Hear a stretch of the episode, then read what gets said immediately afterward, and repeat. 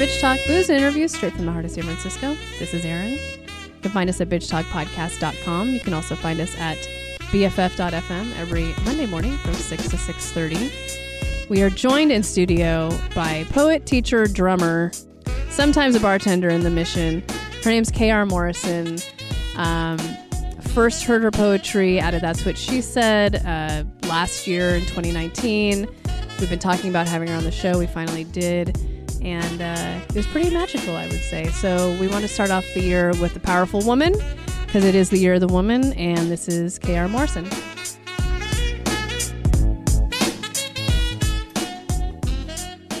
Very excited about this guest who uh, I think we've been talking about you coming on to Bitch Talk for a while. Her name's K.R. Morrison. Hi. Uh, she's a poet. She's a teacher. She's a drummer. She also works in a bar in the Mission. Um, very San Francisco of you. All of those things. That's what I. you are a true San Franciscan. Thank you. Yeah, eight, eight plates in the air at the same time. Yeah, I in order mean, to survive. I think each of us probably have about that in the air. So that's just how how we roll. Yep. That's why we're cool. the the surviving. There's survival. um, so I'm gonna cheat a little bit. I I uh, listened to your podcast uh, from Story San Francisco, which was a was it a year It's ago? about a year ago, more or Um, less. So I was able to do my homework a little bit, but then I had you um, at a show for That's What She Said earlier Yes. in 2019, um, reading poetry. It was our first open mic night, and it was powerful. Thank you. Fuck. Okay, I guess I'm gonna swear. I already had a whole conversation about I'm not gonna swear, and then I just said that F word. That's okay. Um, but you really brought the room to kind of a halt, and I, I thought into a standstill. oh wow, of- that's a big because of your because of your words. Thank you. And of course, uh, you had to be on the show at some point. And I'm like, well, I think the new year would be nice just to open the year up with a poet, a teacher, a drummer. I love this podcast, so Yeah. I'm Oh, honored to you. be here. Yeah, and just just to talk about kind of your life and traje- traje- tra- about trajectories. I can say fuck. I can't say trajectory. um, but just I don't know. I, I I love your spirit and um, wanted to first kind of dive into. You're a teacher in a high school. Yes. That I mean, I feel like that already stresses me out enough. And then you do all these other things. So, can you talk about? I mean, it's been 15 years at Galileo High School, in San 15. Francisco, Fifteen. yeah. and um, I heard a couple of stories on Stories San Francisco. But um, can you talk about maybe your top three, top five moments in your career, and and how? I know, sorry, I'm really putting you on the spot. One, I don't know, this year, um, but and how they've affected your life and, Sure. and your teaching. Sure. Uh, you mean in the classroom? Yeah. Yeah. I mean, and maybe in your life. Well, what's interesting is that I got into teaching. th- I, I thought I was going to do it for a few years. Thought that I was going to move on to other things. I've always been the type of person where I wanted to do more than one career in my life. Mhm. I think those people are the most well rounded when you meet them older in life. Thank you. Just kidding. No, I'm talking like when I meet people like like my grandfather was Yeah. like that. The man did eight f- to ten different careers in his life. Mm-hmm. So that's that was my plan.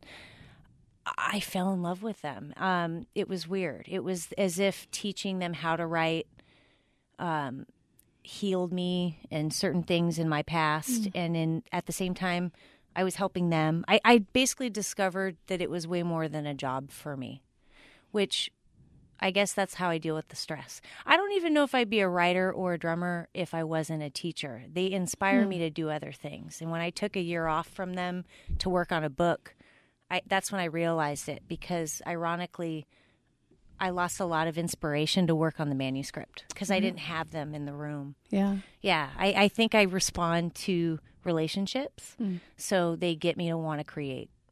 So Yeah. you know, I'm assuming you.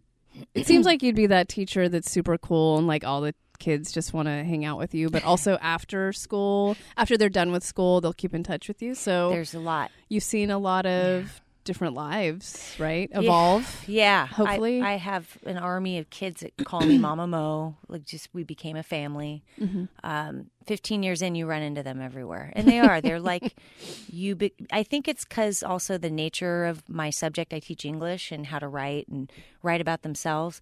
So things just inevitably get personal. You know, we're not in there working on, and no disrespect to this, but we're not in there working on quadratic equations or dissecting frogs or certain other uh, subject matters. I feel don't hone in. Like my my craft is story elements, what they are, how they show up in books, how to write them, and so inevitably they start looking at their own internal conflicts and their own protagonists and antagonists in their lives and how they have shaped their plot, so to speak. And I do a whole thing in the classroom around them identifying their own story ele- elements with the one, ones we read. So it just gets personal and uh, we get close. Yeah. And so, yeah, I don't, I don't, I don't really feel stressed by them. Mm. I, I feel really lucky. It's the adults that stress me out. Uh, That's what I've heard. yeah. The kids are the easy part. Um, I mean, writing's therapy. Yeah. And so the kids that you work with, do you feel like they're working through a lot of not only just their stories, but a lot of their stuff Yes.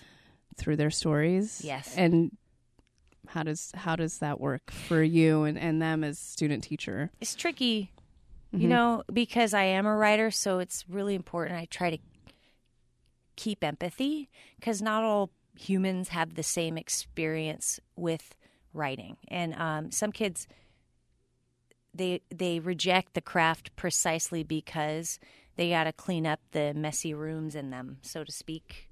You know, they got to look at things that they've been through, um, and I don't feel like I'm in it. I'm not their therapist, I- so I'm not in any place to force things. So with each kid, it, it's different, and you've got to just create a space where you teach them how to think and not what to think.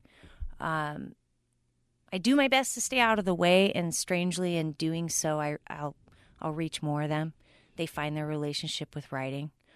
I, Um, I heard you say that in Stories San Francisco, and also that that's helpful, at least for you as a teacher, because Yeah. as you said, and I remember this in school, there are the teachers that are chill, Mm-hmm.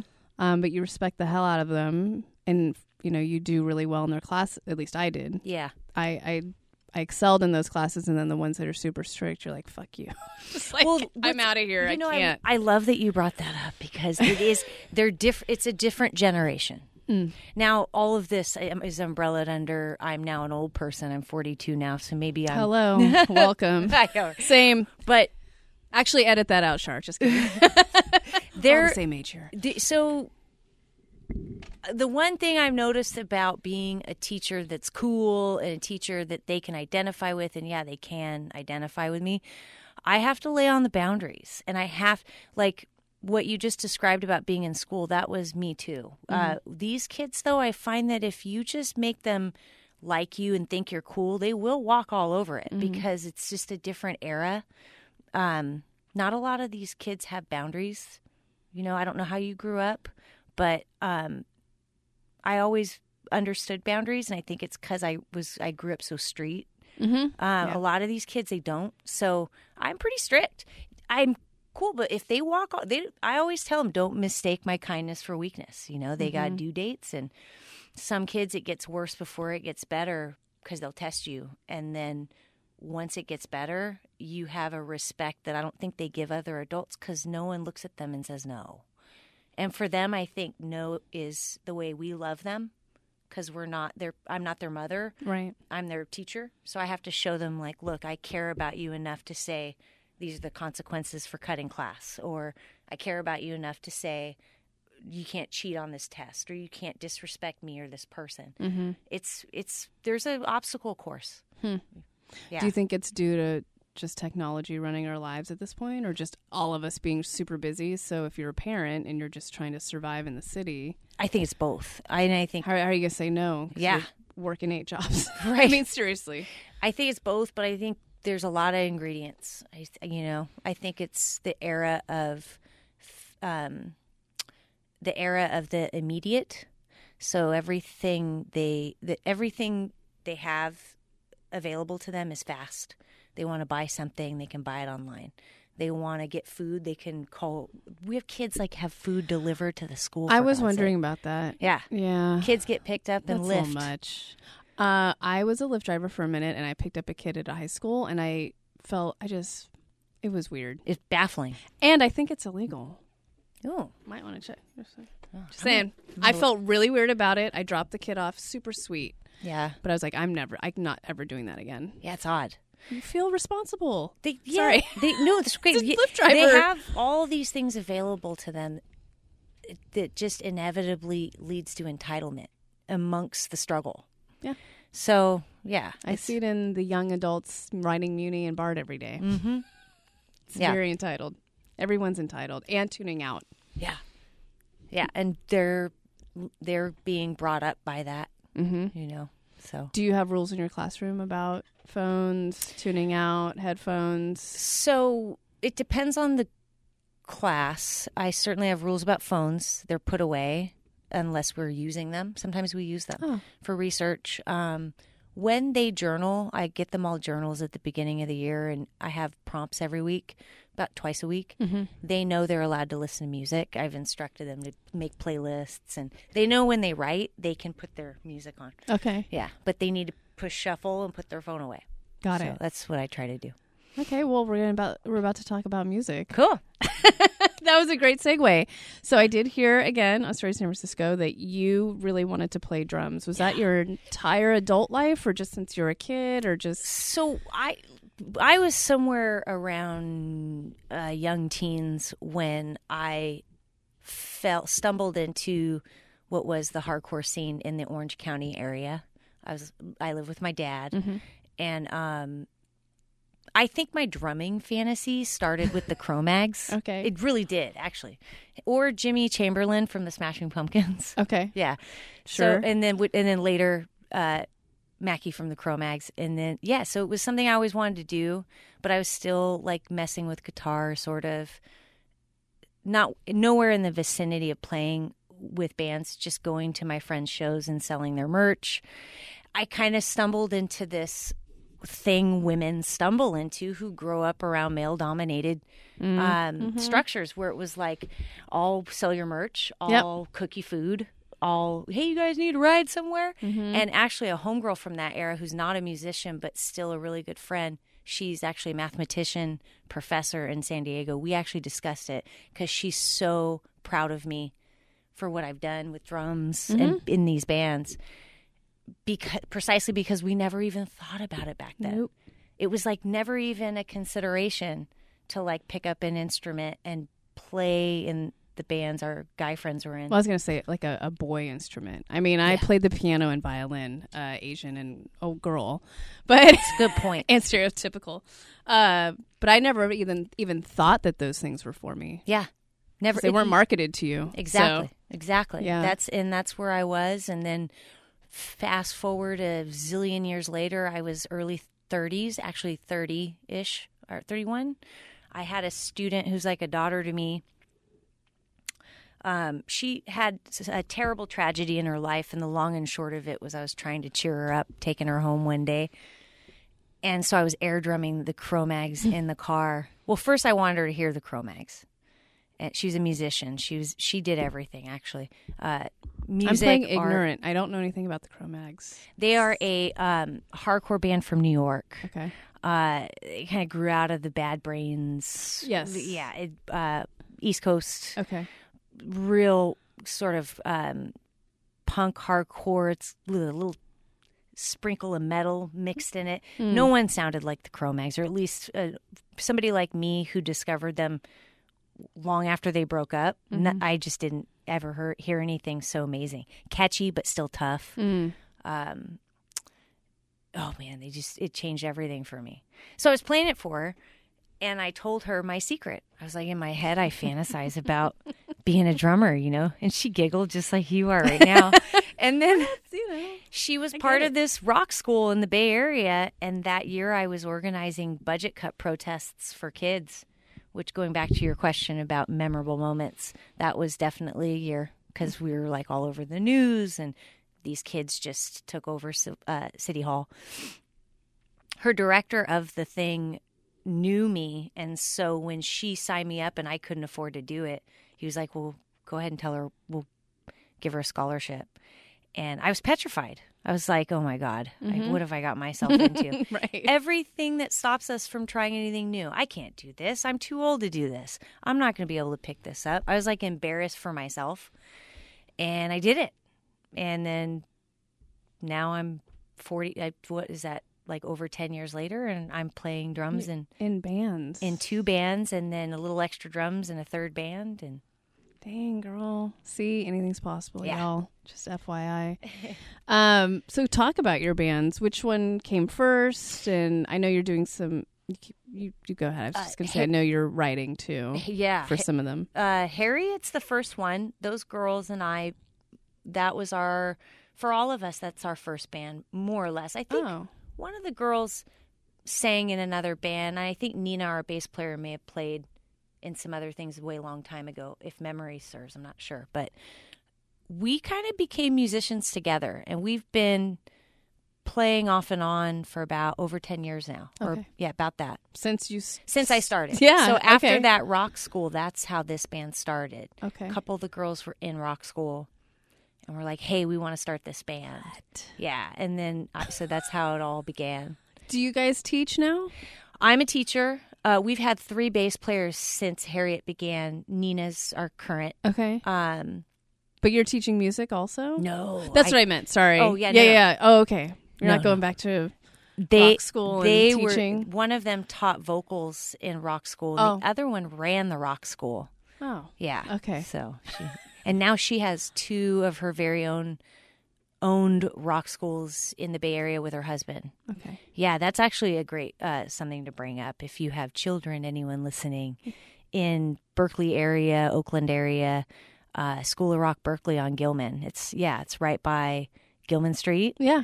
And Oh, um, 924? yeah, Ah, it's okay. around literally around the corner. Okay. So if you looked up School of Rock Berkeley, it'll come up. Do they still accept adults sometimes? They have an adult program happening right now. so my guess is they'll do another one. All right. Yeah, this one, I think they have a show coming up in February. Okay. She actually asked me if I wanted to join it because they're this school's brand new, Oh, got it. and uh, but I just can't. I don't have the time given everything I got going on. so. Yeah, you already have eight plates up in the air. Uh, So uh, Harriet Mhm. started 10 years ago. Ten years ago. Okay. Um, we're right now. We're only now beginning to play together again. Um, one of our members, she is expecting. So that's the thing I love about Harriet. Out of the all the bands, you know, the girls have become mothers alongside being musicians, Mm-hmm. and it reminds me so much of this old documentary called "Who Does She, she Think She Is?" Mm-hmm. about uh, women artists that are made to feel like they have to pick, like be a mom or be an artist. You can't do both. Mm-hmm. If you are, you're horrible, greedy, selfish mom. Um, that narrative, Yeah. and the girls have completely defied it. They're like insanely good, supportive, present parents alongside producing art, and um, probably the biggest reason I'm proud to play with them. They're Vikings, you know. Yeah. and then I have my students, so it's kind of the same but different. Right. You know, Do they come to your shows? Or do they? No. no, Okay. they're usually 21 and up. and- Oh, got it. yeah. Okay. And back to those boundaries, I don't know if I want like I when they come into my bar, they're like 25, 26, 27. I'm Yeah. like, "Okay, bye." Yeah. I was going to say it's hard enough running to, running into them in Yeah. the city just It's just weird. as yourself. yeah, I Yeah. wouldn't want them to be hanging out with me in a club while I hit the skins. you know? Not yet, at least. Yeah. And then your other band Yeah. is um, Sleep Bomb. So Sleep Bomb is a project I'm in. Those guys, oh my gosh, they're so good. I'm not officially in their band. They score originally produced kind of doom metal to old movies. Okay. Yeah. And they needed more percussion for Conan the Barbarian. So they brought me in for more floor toms on the drums, Okay. some extra sounds. Are these live? Like Yeah. these are events? Yes. Like people could go to this and Yes. what? And I would plug it. We just played a show last weekend at, in Japantown. We played at New Parkway Theater. oh yeah, yeah. Yeah. Okay. Uh, it's unbelievable. And uh, honestly, the drummers in that band, they've really helped me get better. And they will probably continue to, to help me get better. Um, like I can lay it down. I'm loud and I've got good time. I'm a, but I'm a feeler drummer. Mm. What does that mean? Uh, I don't count. Uh, There's, I don't know. I just people th- like my bands that I'm in, they love the way I play, but I feel like I don't have a lot of technique given when I started and then being so homemade. Mm. So, um, the two drummers in Sleep Bomb have kind of helped me remember things like my rudiments and Mm. given me certain things to practice. So I've grown a lot by working with them. And frankly, they're the first men I've been around in the music milieu that they don't treat me like a girl. Just gonna ask you, how's that being a lady drummer We in the Oh. in the music industry, even just around here? I don't know if I'm the right person to ask. Okay. Given, well, because I some of the girl like in- the girls in my band Monjagati, they've been playing through different music scenes for 20 years. I think there's other musicians that would have a lot more stories to tell you. Again, these guys are the first guys I've ever played music with. Uh, and they definitely treat me like a person. Uh, you know, which is nice. refreshing. It is refreshing. yeah. It is refreshing, and probably the only reason I'm able to do this because I'm, I'm I'm having a hard time with um Men. Just y- kidding. yeah no I'm having a hard time with um growing as an artist in environments where men are um Hmm. at this in this era. So yeah, I hear you. I feel the same way about podcasting. I feel like every female identified artist or female identified person involved with art Mhm. in especially in the Bay Area echoes what I'm what we're talking about. Mm-hmm. It's tricky. Mm-hmm. It's tricky. Everyone's on eggshells or not thinking about why they should be on eggshells, Right. you know. There's a lot of that. Yeah.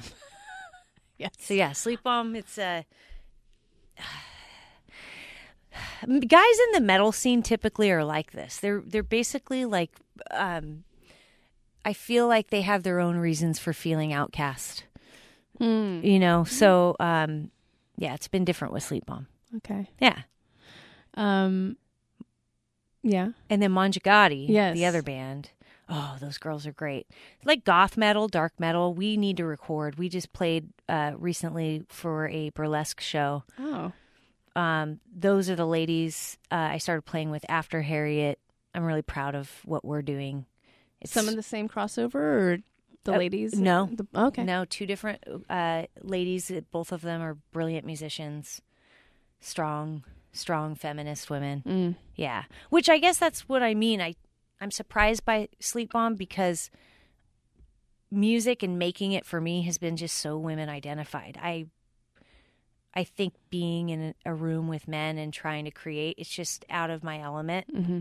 given these all these women in my life I've made music with. So, Mm-hmm. That's interesting. yeah. Well, you feel safe with women too. I'm gonna guess primarily. Music's um, definitely been um, women ran for me in my latter life. At, like as while playing an instrument, it's been women dominated, and this is with a past of having no involvement with an instrument dominated by men. Right. So I think maybe that's I'm figuring it out as I say it out loud. I think, Uh-huh. yeah, why sleep bombs like such a gift. Yeah. Yeah, Some super dudes in there. super dudes. yeah, Good for them. yeah, good for those guys. Yeah. God. Um. They. Those are the guys that should be having kids, I th- or maybe not. Maybe. uh, there's one in there that does, two in there that do. Not enough. Yeah. Yeah, Like those are those are the ones that should be procreating. they should procreate. yeah. Harry, Tell them I'll let them either know. way, just have children. Um, please. Those are the guys we want having kids. Um, I'd love to dive into your poetry. And there's something that you said on Story San Francisco about your um, mom was really rooting for you and, and wanted you to publish your writing and your poetry specifically. Um, so we'll dive into poetry, but do you feel also that your mom passing away was that a impetus for you to be creative all around and and help you in that? Okay. uh, uh, without a doubt. And but I didn't. It wasn't like I woke up and was like, "I'm going to do this." It- Mhm. I really like fumbled into it. This sort of hunger. Um, I think to just keep her close, you know, and it was something that we talked a lot about just before she passed, Mm. you know, and her uh, saying to me, you know, you write really good stuff. And me saying, I want to try to submit it. I want to do this. And she look at me and she had this expression the whole family knew, handle it. And she'd sit and she'd just look at me and say, we'll handle it. Mm-hmm. So that's the first thing I did when she passed. Started submitting. And when did she pass away? May uh, May thirtieth, uh, two thousand fifteen. So she knew you were also a drummer. Yeah, Oh, yeah. She was living in a, a great place at that time that took really good care of her, which is unusual for those kinds of places. But somehow miraculously, my sister found a great place where she could do things like get her nails done, and they spoiled her. Bef- her last days were good. Um, but one of the last things she said, she's like, "I want your band Harriet to come here and play." And I y'all? laughed. At, no, I Oh. she's down in Norwalk, and I laughed, and I was like, "Mom, we're kind of loud." She's like, "Oh," and then it was something the girls and I briefly discussed around that time because we didn't expect her to go when she did. Um, but then it didn't happen. But yeah, she knew. She knew I was playing music. I had played some of the stuff for her, some of our songs. okay. Yeah, she heard some of our stuff. And um, I, um, your poetry does it does it kind of seep into what you write for the bands that you're in, or are they very separate? It's been mo- it's been both. Um, most of my poetry is very very separate, um, but like there's a song. There, well, the two songs that I uh, that Harriet recorded that's on Spotify. Those lyrics sort of grew out of some poems I had and some themes I had been working on at the time. hmm Both songs. Yeah. I listened to those. Yeah. they're good. Thank you. Yeah. Well, the lyrics on both are co-written. Uh, the bass player and I on one, and then one of the guitarists, the keyboardist, gu- guitarist, and I co-wrote lyrics on the other. Um, but if memory serves, what I was writing in my poetry at that time was very similar: sirens and mermaids, and just feeling um, a lot of relationships between women and their phases and the moon. Mm-hmm. Yeah, so they were intersecting Yeah. but I wasn't writing stuff for the band and that was a poem from something else or yeah. I, right. I've offered them to the bands, but we tend to write while we're there. So yeah, Mhm. More in community versus Yeah. just sitting in the corner and exactly. So how do you how do you even how does one even come up with a poem? Oh man, it depends. I I most of my work it's so weird comes to me in the car. really? Yeah, Okay. It's like whenever I'm in um, the in between, Mm-hmm. so planes, cars, uh, washing dishes in the shower, like Oh, in the shower is Yeah. definitely a thinking. It's a thinking place. and they go they they they they come and if i don't drop what i'm doing and write like i have to literally get out of the shower and then go and get it down or i'll lose it uh, in the car same thing pull over write stuff down i used to carry a tape recorder but Yeah. it um it's just turns out for me it's a lot easier and faster just to pull over and pen and paper Really? yeah, I have so many napkins where things come to me at bars, and then I go home and uh, sometimes I sleep on it. Sometimes I stay up most of the night and get it out. Okay. Sometimes I wake up and they're there. Yeah, And, and then the editing takes a whole other direction. You know, I never think I don't know why I never think of poetry and editing together because I feel like yeah, it seems like poetry just when people write poems it just pours out and and that's what it is. it's weird. The more workshopping I've done and the more serious I've gotten about the craft, there's a whole other poetry to editing. Hmm. and oftentimes you can get um, new poems out of the editing process of another poem. So, like, you'll be working on one and you'll start writing something out of it, and you'll realize it- doesn't go at all with what you're doing. Okay. So, you set it aside and turn that into something else later. It's a Pandora's box. I bet. It's yes. um, I've I'm learning that I basically take the most high maintenance, most difficult medium and decide that that's the one I want to do. so, so drums, Right. Like all that hardware and stuff, Mhm. shit, and then poems. Oh, for God's sake, they're it's exhausting. Do you have some that you've worked on for years? Yeah. They just sit there? Yep. Yep. How do you? I have. It's the whole reason my manuscript's on hold because there's I was going to ask you about that. yeah, there's some on there that I, I won't dump them, but I also also won't. I haven't arrived at where I want them to be. Hmm. Well, that's okay though. You don't want to rush it. No. Um, do you want to talk about your memoir at all? Well, the Are you, memoirs are you working on it? Uh, not even close. Oh, I'm- you're not? No, Okay. I'm I'm still doing the collection of poems. Okay. So, yeah, I'm working on a collection called From Her Wrist. I Mm. guess if you could look at a collection of poems as a kind of memoir, it is that. I was going to ask you. Yeah. It could be one and the same or It's definitely added to. Yeah, but I would love to. I next my next plan is a memoir, and and um, weaving it with student stories. Okay. I mean, I'm sold. I shouldn't say that on the air. I don't Oh. know how pr- I don't know how cool and important I am, but What? don't steal my idea. Whoever's listening. No, I. But every well, I'm not gonna say anything. Um, so I'm gonna go back to the "That's What She Said" show. You came up, you wrote, you read your poetry, and it was powerful as fuck. And um, I asked you if you could read some Sure. on the mic, if you don't mind. Um, if you want to talk about the process around it or the story around it, you Okay. can. If you don't want to, that's fine too. But um, take it away. I'm so I have three here. One of them is I'll tell you what the um, briefly what the sources are, and then I want you to pick.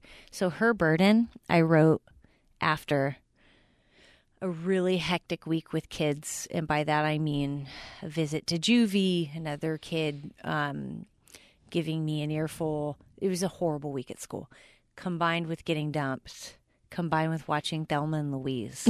All of that happened in a week, and I wrote her burden. Okay. Or I wrote Lady Viking after meeting a really amazing girl in New Orleans um, that I felt I had probably met her like in another like I felt I, like I knew her my whole life when I met her Mm-hmm. and I ended up being a kind of messenger for her. She was a messenger for me. It was weird. And so I wrote that from that experience. Don't Grow Away, I Hmm. wrote for friends in SF like us who are fighting the good fight to stay here that I feel like are losing that spirit and not being good to each other. Don't grow away, Lady Viking. Her That's burden. not fair. um, uh, well, okay. So on the show, we talk about New Orleans a lot, okay. and um, there's a whole story behind that. But there was one trip that, um, well, the only trip that my partner, who's not here, and I took to New Orleans. It was rando last minute trip to New Orleans. One of the best times of our lives. Like super connected. And when we came back, um, the social study, where that's what she said is normally every month, there was a girl sitting at the bar and we were randomly talking about New Orleans. She chimes in, she's like, You know, um, San Francisco and New Orleans are called uh, psychic seaports. So All right, we're gonna. I do will that leave one. you with that. It's so funny you said there that girl psychic. I gotta write that down. I won't Oh. steal it, but Don't you can steal it. I'm putting it on my body. so I always say So New Orleans. I always that's so weird. So totally reading this one. I always say New Orleans is witch town, totally. and It's SF used to be that way to me. yep. But but so it sounds like for her it was But there's a book. I mean, we could go into this. Yeah. Like, I, I need to find the woman. I guess she's in Oakland. She's from New Orleans and wrote a book, and that's where psychic seaports came from. I mean, okay.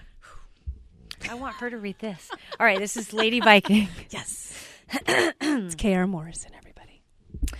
A tall and lanky woman with rings on every finger once told me that her lungs warehouse snare drums closest to an artery that one way streets to her decisions. Of course, we became fast friends. And next to her, I imagined a world where we women could be free to love one another purely. The kind of friendship that when holding hands, rings go forgotten, fingers grow confused. This world is possible. Ladies with gas lamps tucked inside rib cages, torches blazing inside our thighs, highways made by our bare feet, scarlet fire seasons chronicled by sapphire and garnet around our heads. I cannot tell my new friend this. So instead, I wrote her a love letter on a bar napkin. Dear Lady Viking, I want to climb into your mouth, salvage your tired words that retire below a rooftop of memory made of you and me. With you, I want to hold female gravity in my hand, swim inside your burning stomach, listen to your loud heart in a seashell roosting in a lost man's ears. Hmm. You don't want to read one more. You want me to read another? Just Shara, which one do you want her to read? her burden or don't grow away? The second one. Don't grow away. Don't Don't grow grow away. Okay. A latchkey kid's knees are wise, bruises and scabs beckoning, wounds coming. When streetlights ignite and lovers fail, so hope must leave. When cancer insects foul the party, so death curfews, referees. When jobs suffocate smiles, when fun dip ends, so age invades for brutal dodgeball games. I call on all children to stay, and in your staying, refuse to sit still. Let your laughter sink ships, exporting innocence to toxic worlds. Light fires to flags that make nations more real than pinky swears, first kisses, or bike rides by dusk. Storm castles that ransom fun for bank accounts and caskets, and when rain comes, bask in the epic baptism. Seance storms in a shoeless dance. Enlist, Uh, enlist audacity and crash into the puddles. Tell mom the rain boots don't fit. Just stay.